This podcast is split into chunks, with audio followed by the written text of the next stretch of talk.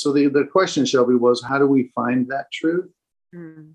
It's these gentle, quiet ways. It's in the listening, right? And we all want to be two things. We want to be, well, I don't want to say everybody. I'll, I'll speak for myself and what I see in most of my clients. We want to be fully expressed as we know ourselves to be, and we want to be safe doing it.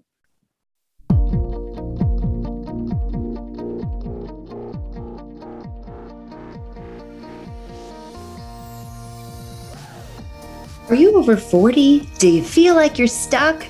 Maybe you've always had this knowing that you're meant to do more. Well, on the other side of fear is exhilaration. Your life has purpose. You were born to make an impact. Dear Midlife is about triumphing over life's adversities together and empowering women over 40 to navigate with strength and courage all of the messiness of life. Hi, I'm Shelby Bybee, karaoke party queen, full time single mother of two teenage girls, world traveler, and an extrovert to a fault. And I'm Trinity Greenfield, a wild haired little girl living in a grown woman's body that's still full of spunk, charm, and sass with a sprinkle of some black girl magic. We are both a work in progress, and together we are here to link arms with you as we make it our mission to be our best selves and share tips, tricks, and expert advice through no holds barred conversations for navigating the ups and downs that come with living life in the middle. Today, we have an extraordinary conversation with Brian Mattson, who is a psychotherapist. He's here to discuss with us the theory of attachment styles and how they affect our adult relationships. Attachment styles refer to the particular way in which an individual relates to other people. And this style of attachment is formed at the very beginning of life. Brian suggests between zero and three years. And once established, it's a style that stays with you and plays out in the way that you relate to others in your intimate relationships and how you even parent your own children in the current day. As a psychotherapist, he explores how attachment styles and trauma, both big T and little t traumas, limit our intimacy in romantic and personal relationships. Brian says, Love is always in the listening, and insecure attachment and trauma decrease our ability to listen, listen to our bodies, listen to others. And as a result, he spends much of his time helping his clients regulate their nervous systems so they can really listen and stay present. In this episode, Brian even takes us through an exercise in which we tap into how we can regulate our nervous system and truly start to hear and honor what our bodies are telling us and get closer to our truth. Brian is a licensed marriage and family therapist, and his work has been influenced by almost 20 years in private practice, a 25 year meditation practice, in depth reading of Eastern philosophy, and extensive world travel. He has a master's degree in clinical psychology and a bachelor's degree in history. And I thoroughly enjoy this conversation with him because it really helped as we continue to struggle with this theme of identity you know, I feel like we assume so many different identities through life the identity of wife, mother, spouse, PTO president, Girl Scout troop leader that we lose ourselves. And in midlife, we start to have time and space to really consider who are we really? What brings us joy? And in this episode, Brian teaches us to get quiet and really listen. And in doing that, get closer to our truth. And so we welcome Brian to the show today. And if you're really enjoying this podcast and you're struggling with the same themes of identity and who you want to be, who you are at your core, then leave us a review or share this episode and let us know that you're listening. And without further ado, please welcome to the podcast Brian Mattson. Brian, thank you so much for being here today. Welcome, Brian.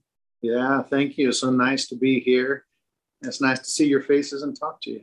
Yes. Yeah, likewise. I've been really looking forward to this conversation actually because I know Trinity and I did the attachment styles assessment, but I'll be honest with you, I'm not truly in full understanding of what are attachment styles. So I would love for you to maybe talk to us a little bit about what attachment styles are and really what was your journey to bring you to this place where this has become an important tool that you use in your practice.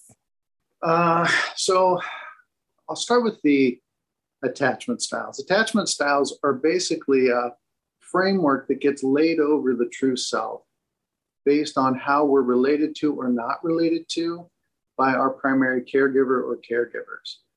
And it's below the surface of who we know ourselves to be, but it shows up in everything we do, particularly in our primary, meaningful romantic relationships where vulnerability, dependency, and some idea of the future happens. And the attachment style gets installed, what I'll say is from, I say, people say from zero to two or zero to three. I say from mm. conception to about three.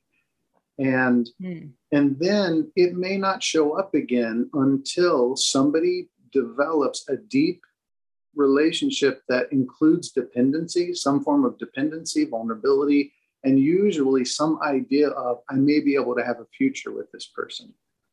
And then all the stuff happens, right? It's and it gets it gets messy. Like I like to say, like relationships start in the ideal, move through the ordeal, and go to the real deal. And I like the, that. Yeah.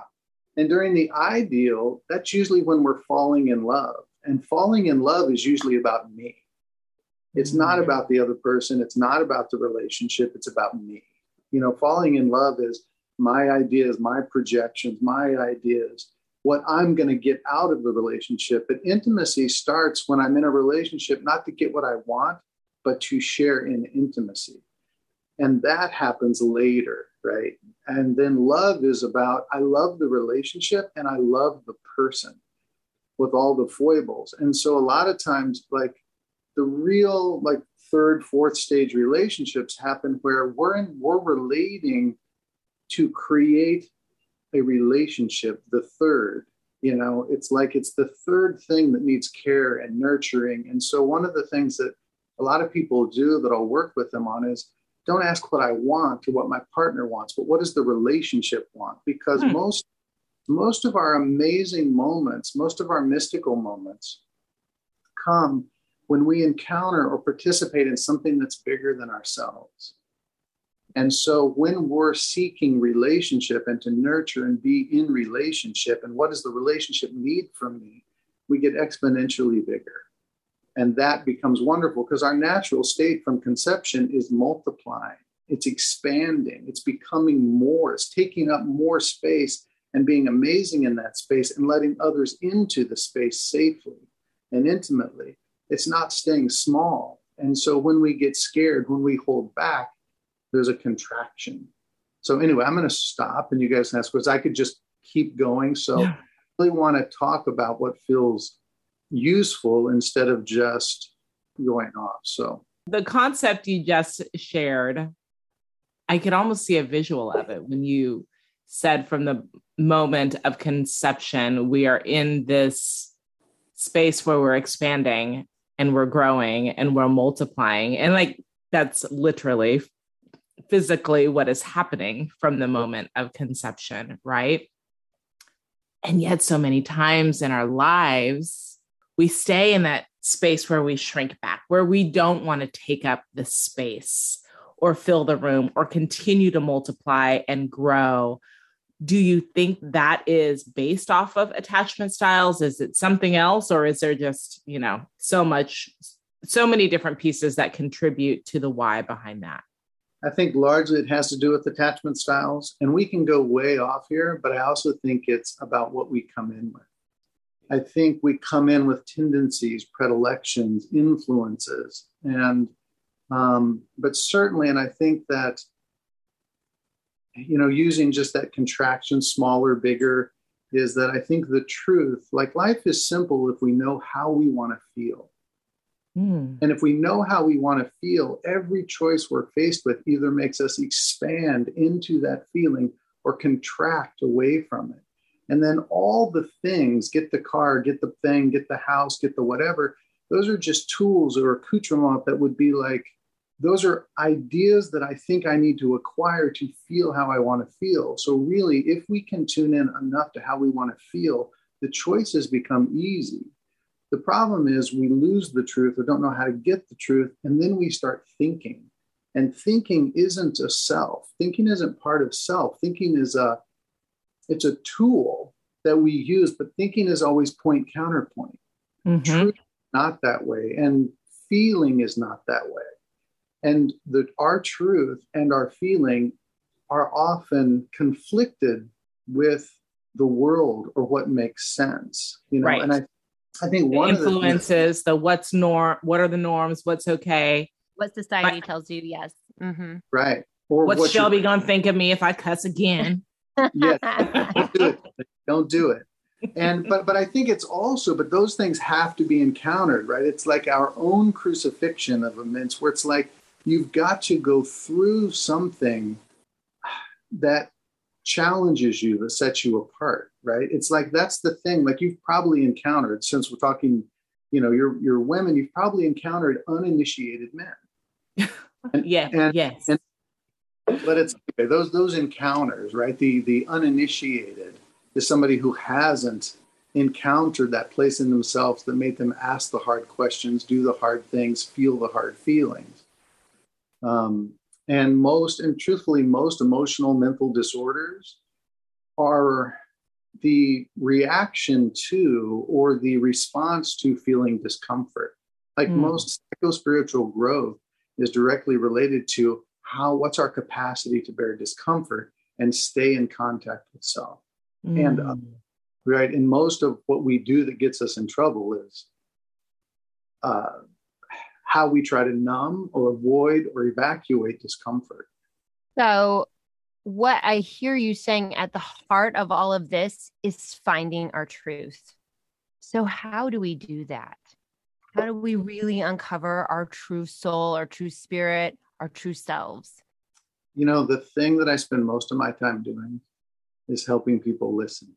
And with your kids, you, you both have children, yeah? Yes. Mm-hmm.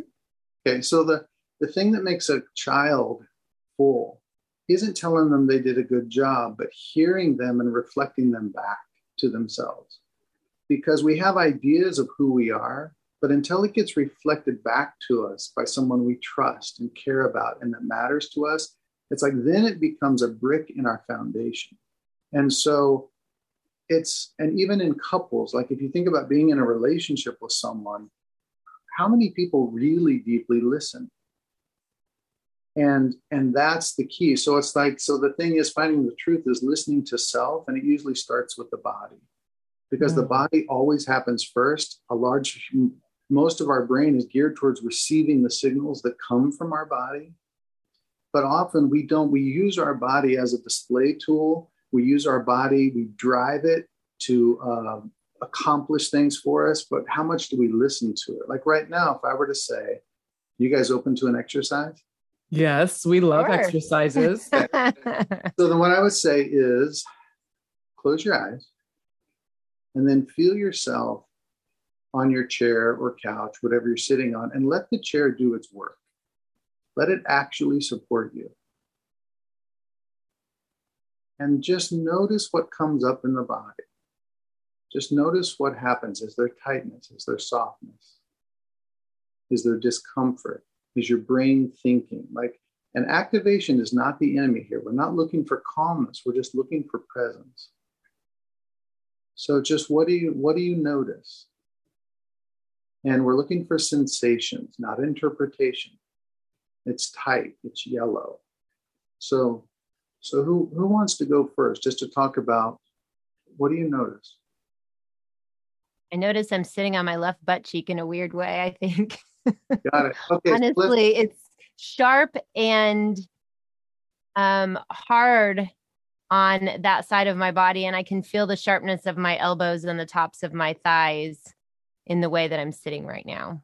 Got it. Okay. So let's work with that just for a minute. So, what we do is, and I'll just, just be really quick when you have the awareness, there's always an impulse and an inhibition. What would it be like to allow yourself to be 1% more comfortable? And what would you and how how would you do that? How would I be 1% more comfortable? Yeah. I would shift the way that I'm sitting. Got it. Okay. So, so try that. Okay.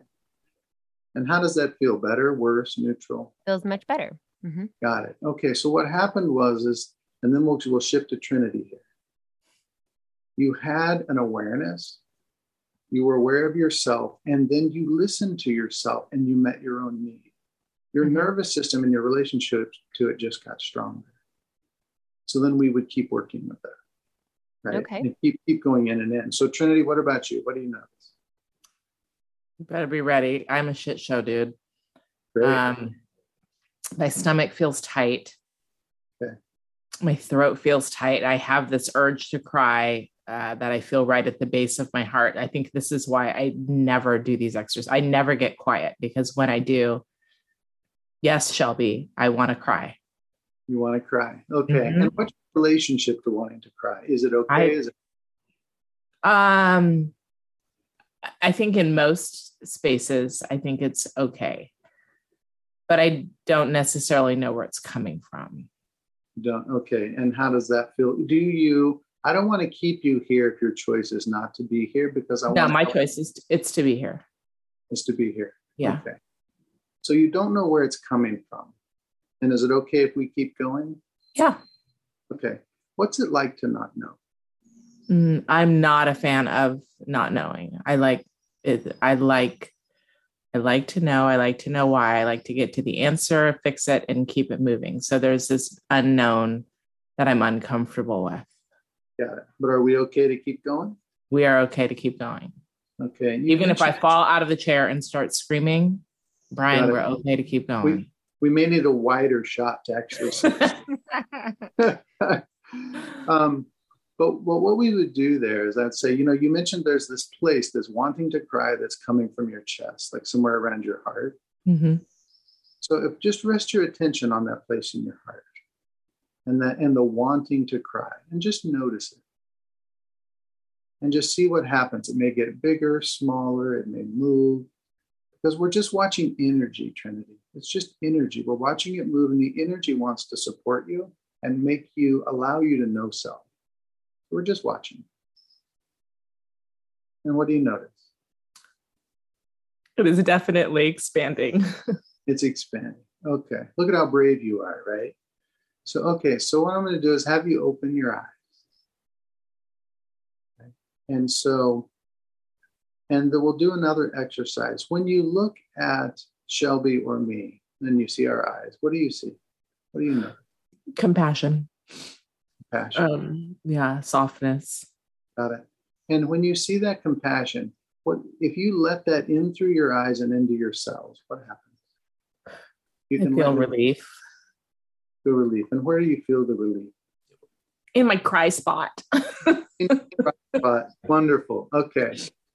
Got it. So the, the question, Shelby, was how do we find that truth? Mm. It's these gentle, quiet ways. It's in the listening, right? And we all want to be two things.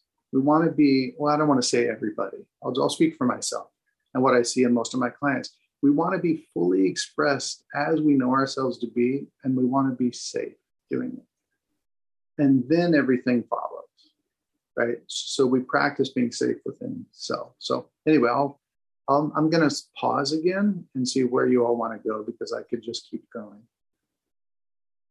First, thank you for that. It was really um, powerful for me. Um, I would love to move into attachment styles and talk about that as part of the root and the core of who we are and, and figuring out how to expose that. And then what the hell do you do with it once you know? Okay. So, attachment styles. What do you know about attachment styles? Are either of you really familiar with them, not familiar with them? Oh, probably about, I don't know, three paragraphs that you shared earlier might be the extent of my knowledge. Got it. Okay. Got it. Okay. Well, see, I, the simplest way to put it is attachment styles are what have I come to trust without even knowing it? And in early life, based on how we were attended to or not, what do I trust? So, someone with a secure attachment trusts that when I'm in need, someone will be there for me.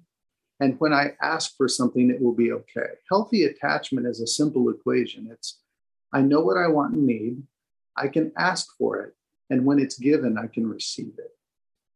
And that sounds easy, but it's very complicated, right? So, someone who has a secure attachment, it's like I, I trust that I'm trust that I'm lovable and I can love. And if I reach out to love someone, they're going to receive it and it's going to go well. Mm-hmm. Right. And someone with an insecure attachment feels differently. Someone with an anxious, what we call an anxious ambivalent attachment, they're what they've come to trust is I may be given love, but it's going to be taken away. And I'm not going to be in control or know when it's going to be taken away, but I know I'll get a little bit of it and then it's going to go away.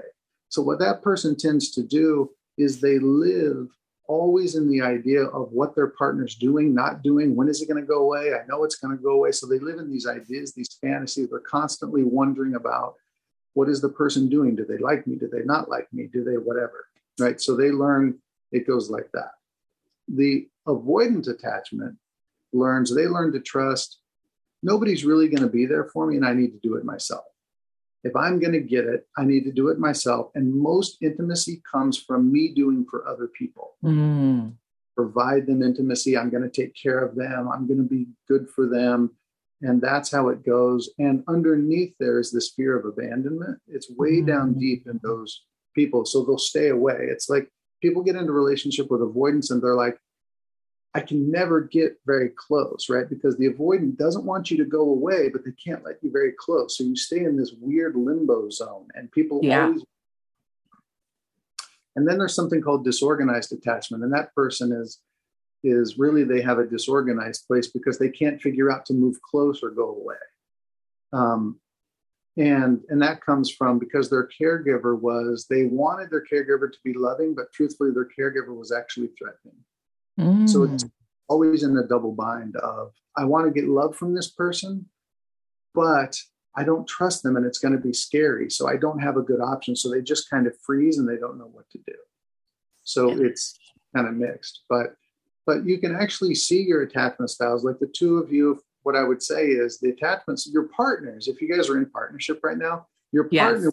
will read the thing and partners to some 90th percentile could tell you exactly where you are we're not so good at it. Like most people will say, I'm mostly secure, but I have a little bit of this or that, right? But the partner would be like, oh, really? Like, watch consultations with couples. I can watch their faces and I'll be like, oh no, dude, you're, you're way off because his girlfriend or wife is like, oh, hell, not opposite.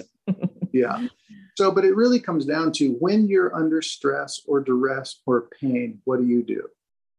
Do you go towards somebody with desperation to get contact to feel safe or do you go by yourself to organize yourself feel good and then after you've come up with some conclusion conclusion or finality then do you go right? Because the anxiously attached person needs to be connected to feel safe mm-hmm. right and so they'll reach out and they'll keep going. It's the person that says wait i just need a minute. They'll be well but just let me ask but i'll just one more question just and they can't stop talking. Mm right? Because their their anxiety is building because they can't feel connection.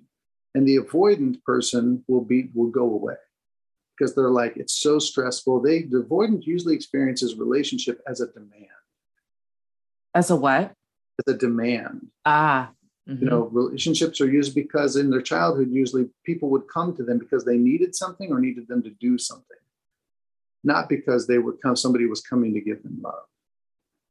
And then the secure person is just really available, right? When they're under stress, they're available, they can pause, they can listen, there's space. It doesn't become desperate, you know. Mm. So, so that's, and these things show up, like I said, they're formed from conception to three years old. And people won't know their attachment style until they get into a relationship where they're like, I really care about this person. I'm vulnerable to this person leaving, coming, or going. I'm, I have an idea of the future. I have a wanting. I'm dependent on this person now because I want. And then, boom, all the stuff comes up. So interesting. Mm-hmm. So interesting. So I'm sitting here listening to you say that the attachment style is formed at a very young age between zero and three. Is it possible to evolve or for your attachment style to shift based on traumas that you experience later in life? For example, I was in an abusive um, marriage for 13 years. That was very mentally and verbally taxing. So I guess my question is Has that reformed or has that impacted my attachment style in some way, shape, or form? And do I carry that trauma with me in some way into the next relationship? Yeah. Yeah. I mean, we would have to talk a little bit more, but yes, it can shift. You start out with a baseline, and then there can be an event that traumatizes little t or big T.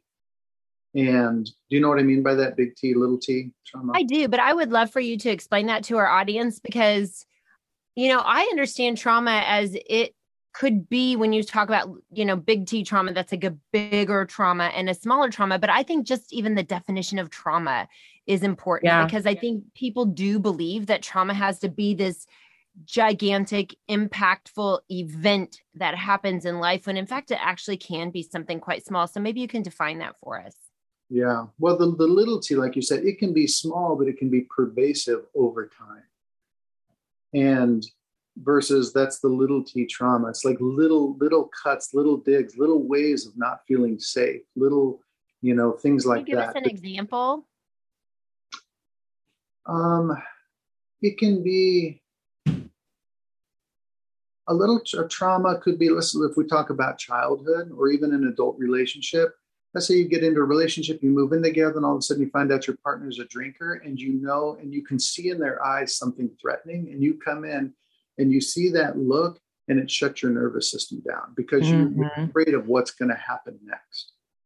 Right. And so nothing, and they'd be like, wait, nothing happened. It's all good, whatever. But your nervous system takes a hit because yeah. there's something in there. Trauma is usually, any trauma is about, I'm out of control to uh, be in my own safety. Like my safety has been taken away from me because there's something going on in my environment that is bigger than my ability to make myself safe. And that's where then the nervous system goes haywire and we drop into more primitive parts of the brain because I can't make myself safe. And that really did what we call disorganizes the nervous system.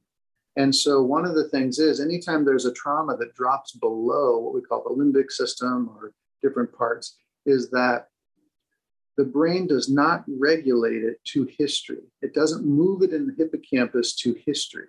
It mm. keeps present. That's the problem with trauma. So, um, Shelby, if you were in a relationship where you did not feel safe and you never resolved that, then there's a part of your brain that is still on high alert and it lives it day to day. And you meet somebody, mm. everything's going to be filtered through that part. And then, then every exchange goes through the amygdala, it goes through this, this fear, this scary part of the brain, and you lose the capacity to be benevolently in tune to yourself or the other person because you're seeing everything through the threat centers. And so, what I would say is if you felt unsafe for a long period of time, and you were mistreated in a way where at some point you felt, I don't know how to do this. I don't know how to be safe. I don't know how to get out of this. Then certainly it's going to impact your future relationships because what will happen is your first question with any potential partner is going to be, Is this safe?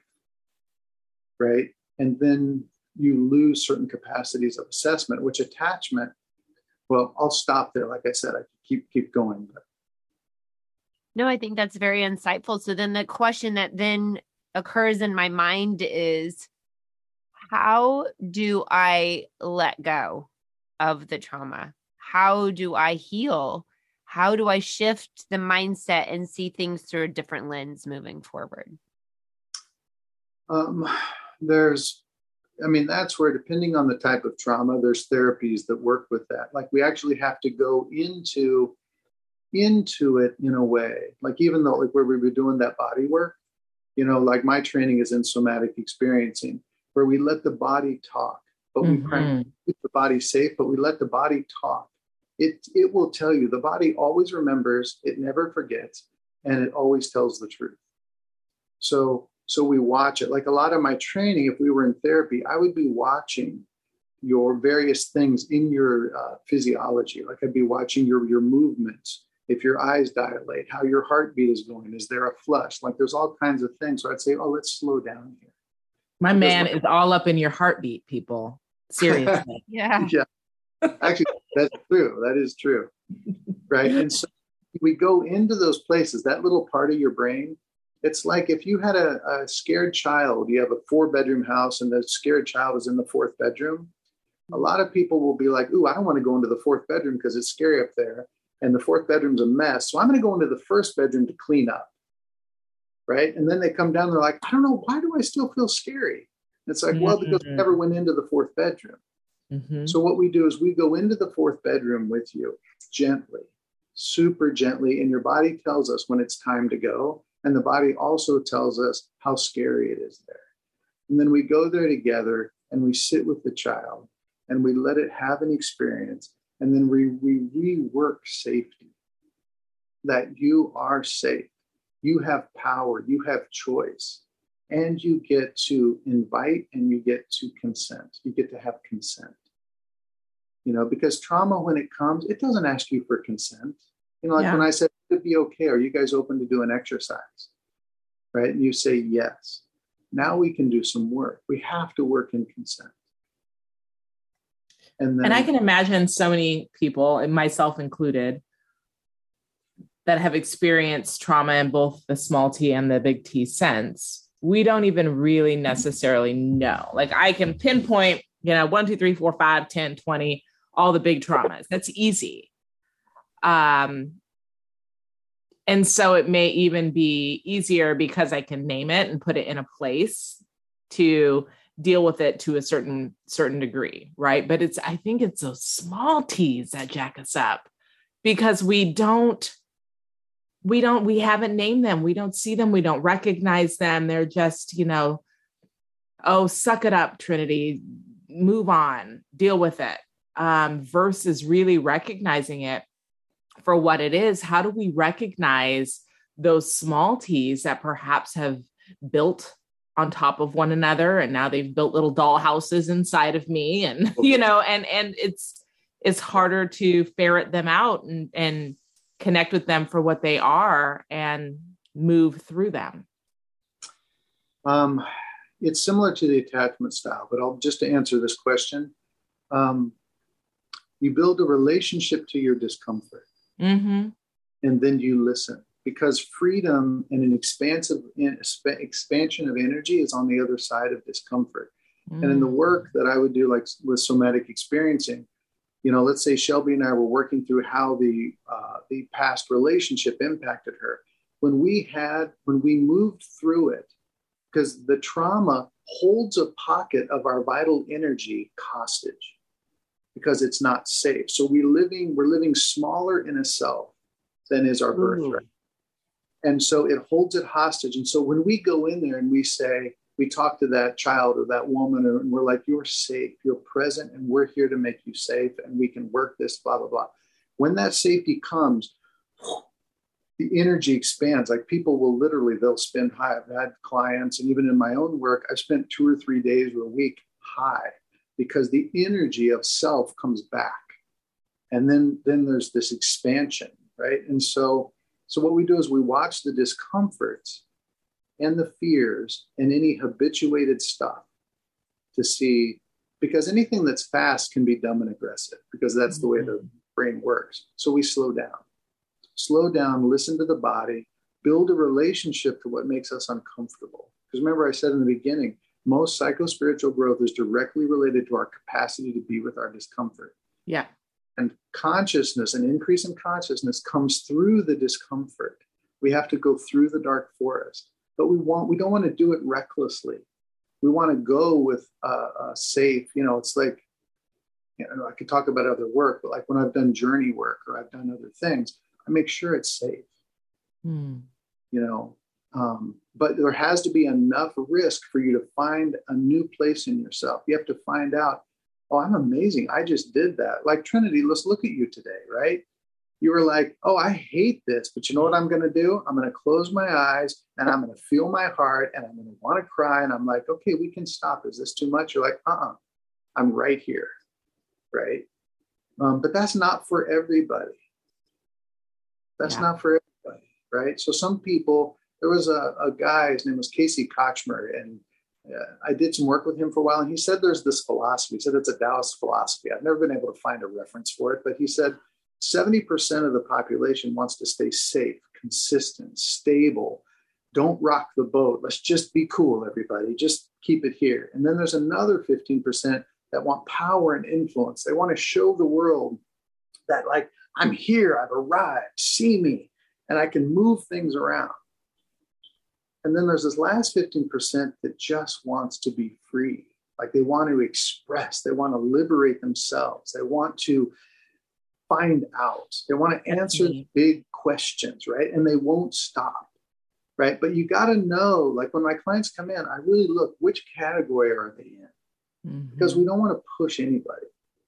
And that's where I say it's really in the listening. That's where I'm like, how we can we can stop Trinity. We can wait. We can, and you're like, mm yeah. I'm I'm like, no, I'm always gonna be a let's go. And then I'm turn around, come on, guys, let's all run through the forest. Who cares yeah. if we tear down every tree on the way? Let's go.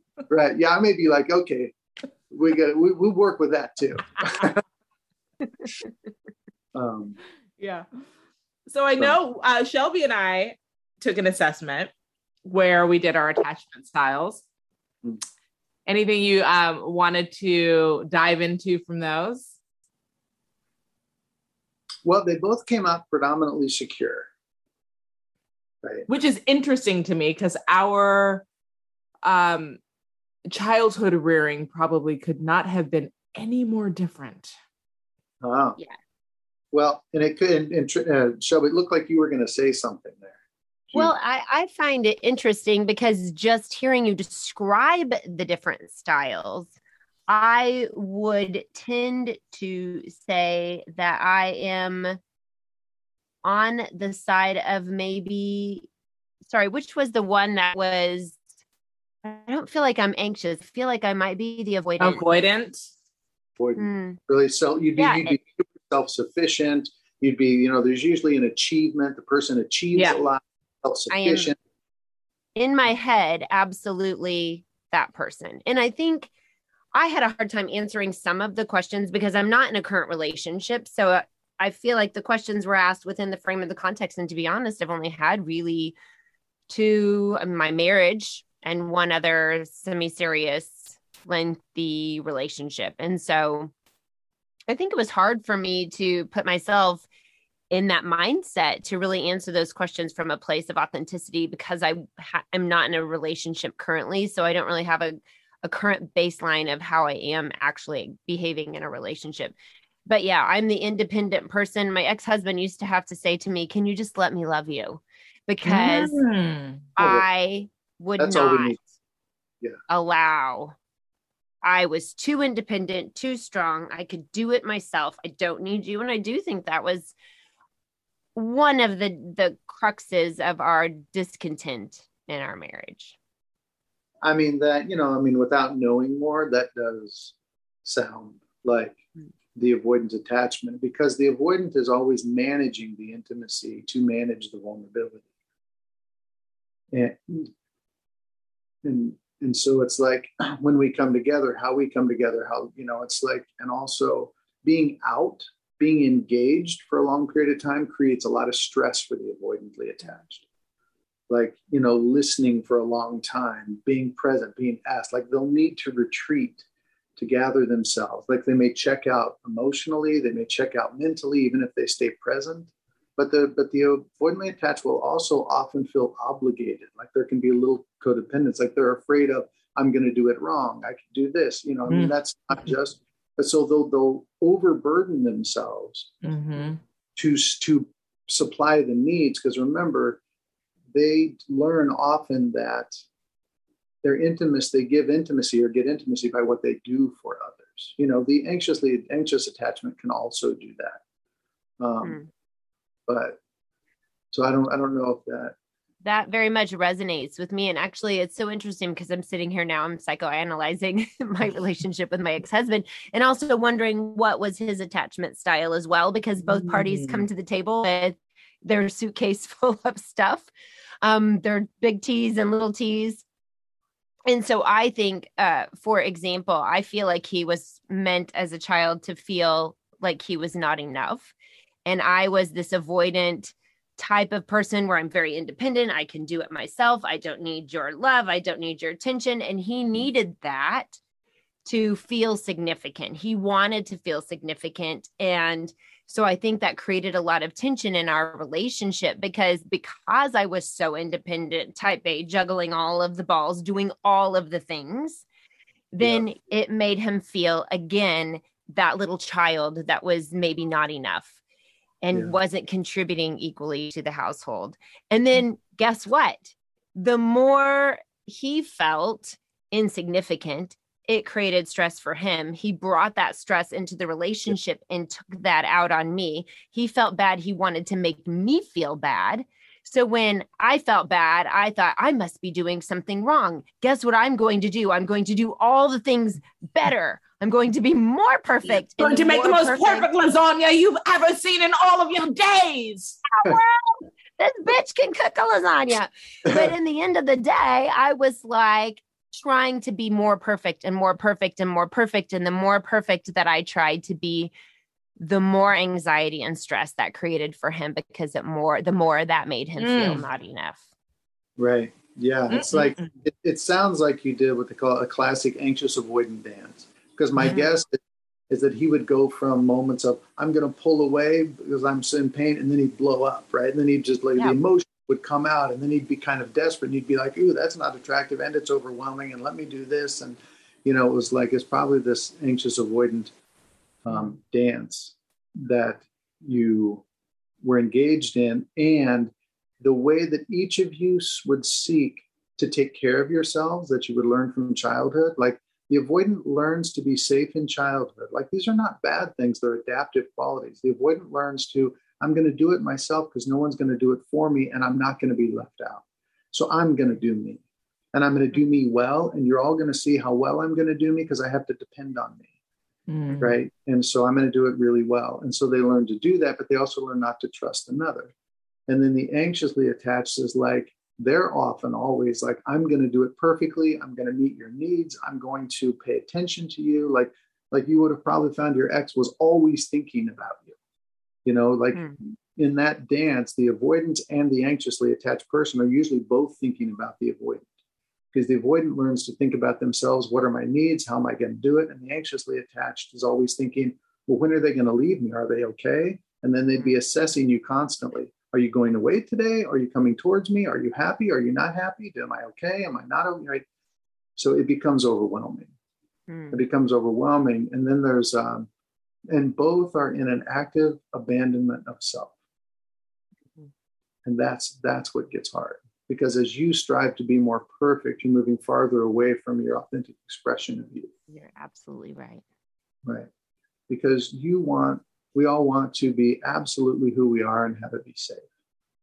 Mm-hmm. But his demand on you was asking you to be somebody other than you truly were or can be or want to be. And that becomes unmanageable. Did become unmanageable for sure. Yeah. Mm-hmm.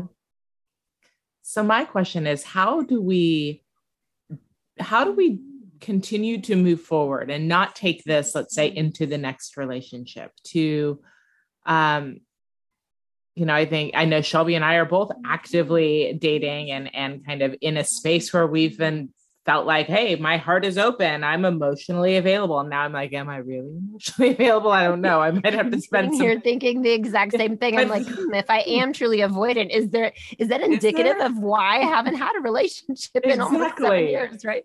Hmm. Interesting. So well, how how do we do that? You know, how do we continue to move forward and not shrink back, right? Continue right. to expand and to grow um, into that thing that we do want, which ultimately is a loving, amazing relationship. You know, what you do is you learn to, like we went through earlier, you learn to listen to yourself and you learn to watch your reactions and you learn, you become an expert on what would the secure do? Mm. What would the securely attached person do? And then, like in the scenario, like let's say something comes up,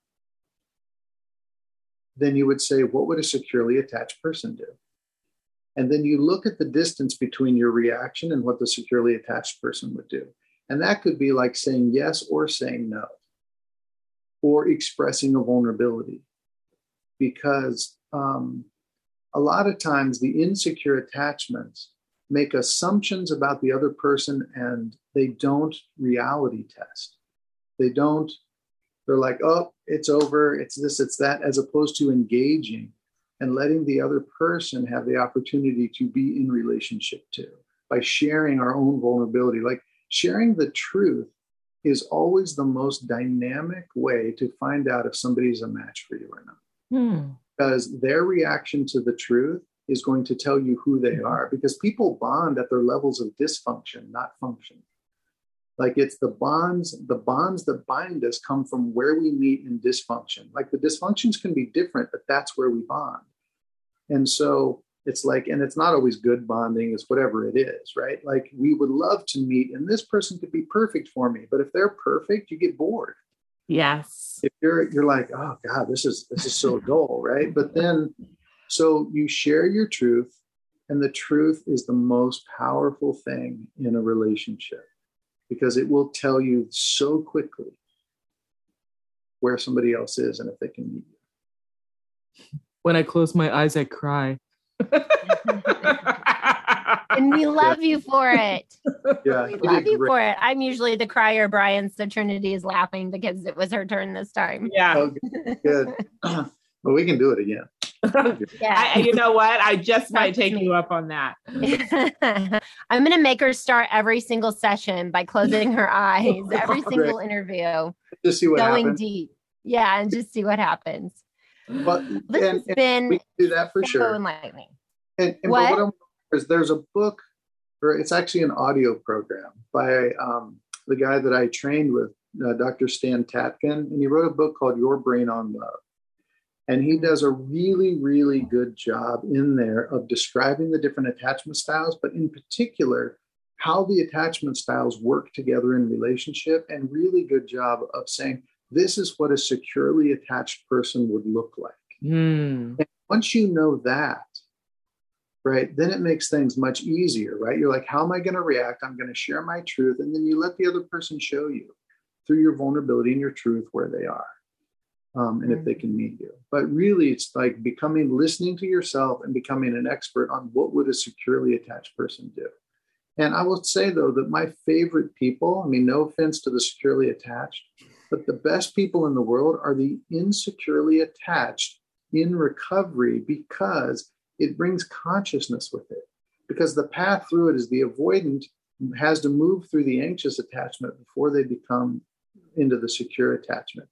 But the person that makes that trip comes with so much consciousness and self awareness. And that is delicious, right? Like, that is like the best thing. Because a lot of securely attached people come into my office and they'll be like, oh my God, some really bad things just happened and I don't know what to do, right? Because life's been easy for them.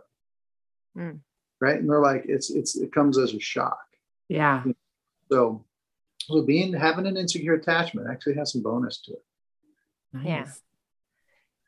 Well, I think this is so interesting. And thank you for that reference because I was sitting here thinking, okay, if you're making that as your baseline, what would the securely attached person do? I was sitting here wondering, hmm, how do I know what the securely attached person would do in this situation? So we'll definitely put that um, link in our show notes as we um, publish the podcast. But this has been so enlightening for me, Brian. Thank you so much for taking Great the time today to have this conversation, to put us through the exercises and really cause us to be reflective on who we are as individuals and how those big T's and little T's have carried with us through our lives. And this has certainly given us food for thought. Trinity just texted me the name of the, the book that you just recommended. So we're both going to check it out. So thank Good, you very yeah. much. Check it out. And the last thing I would say is like Shelby, what we went through there is when you listen to yourself and you're like, I'm uncomfortable, listen to your Im- although everybody, listen to your impulses and inhibitions. Because we inhibit ourselves so often but it has nothing to do with our truth. We do it Mm. for other people or because things would be uncomfortable or because so it's like if we really look at I'm gonna I'm gonna live a little more uninhibitedly. I mean, granted, we have to do it with a discernment, but there's little there's just those these little things. And as we start listening to ourselves, and the self starts hearing and seeing us listen, that relationship gets uh, exponentially stronger, and then we live in a bigger capacity. Mm. So it's that's you know just one thing I'd throw out. I love that. Finding more space for yes. Yeah. Yes. And living And- and- bigger. I love this idea of expansion. And I feel like that's where I would like to say that Trinity and I feel are in this space in midlife where we're really trying to live bigger and live more into our truth. So thank you for giving us some, gosh, such rich um, tools and recommendations on how to do that. And it really does start, it sounds like, with just listening and being in tune with what your body is telling you. It is, and we and with the no's. The yeses usually don't come until the no's land because the no Mm. the yeses don't have space unless we say no to what doesn't serve us. And when we say no, the space is created for the yeses to come in. Ooh, I love that. And the I no's often too. are harder. So so that's why I tell people find the no's. What am I saying yes to that is actually a no? Mm. And right. the universe will do its job with the yeses. Those will come, but often we don't give the universe enough room. Amen. So Well, how do our listeners find you? I know that there are going to be plenty of folks that are listening to this saying, I need to talk to this cat. He's got some stuff that I need to hear directly. How do they find you? How do I find you later? Is really the big question. uh, um, probably my website, Brian Mattson, MFT.com is a good way. That's that's you a know, good. I MFT makes me laugh because I made up my own acronym when I didn't know what it meant. So you are Brian Mattson, the motherfucking truth. I love it. I love it. That is what love you are. I'll go with that. Okay. right. I love It It was lovely talking with you both. Yeah. Good Thank you so much you for your time today, Brian. We appreciate you. All right. Likewise. Have Bye. a good afternoon. Bye. Thank you so much to our guest today, Brian Mattson, who shared with us some valuable information about attachment styles and how they can limit our intimacy in our existing relationships. In this podcast, Brian shared with us several key pieces of information that will add value in the way that you operate moving forward. Number one, attachment styles are a framework that is laid over the true self, that are based on how we are related to or not related to by our primary caregiver between the ages of zero and three. Two, life is simple if we know how we want to feel. Then the choices we make either help us to expand into that feeling or contract away from it. Three, most spiritual growth is directly related to our capacity to bear discomfort and then stay in contact with self. Four, ask yourself what a securely attached person might do in this situation. Five, listen to your impulses and inhibitions. And six, find the no's. What are you saying yes to that should be a no? Thank you so much to Brian for his insights on attachment styles. And if you're enjoying the Dear Midlife podcast, please leave us a review.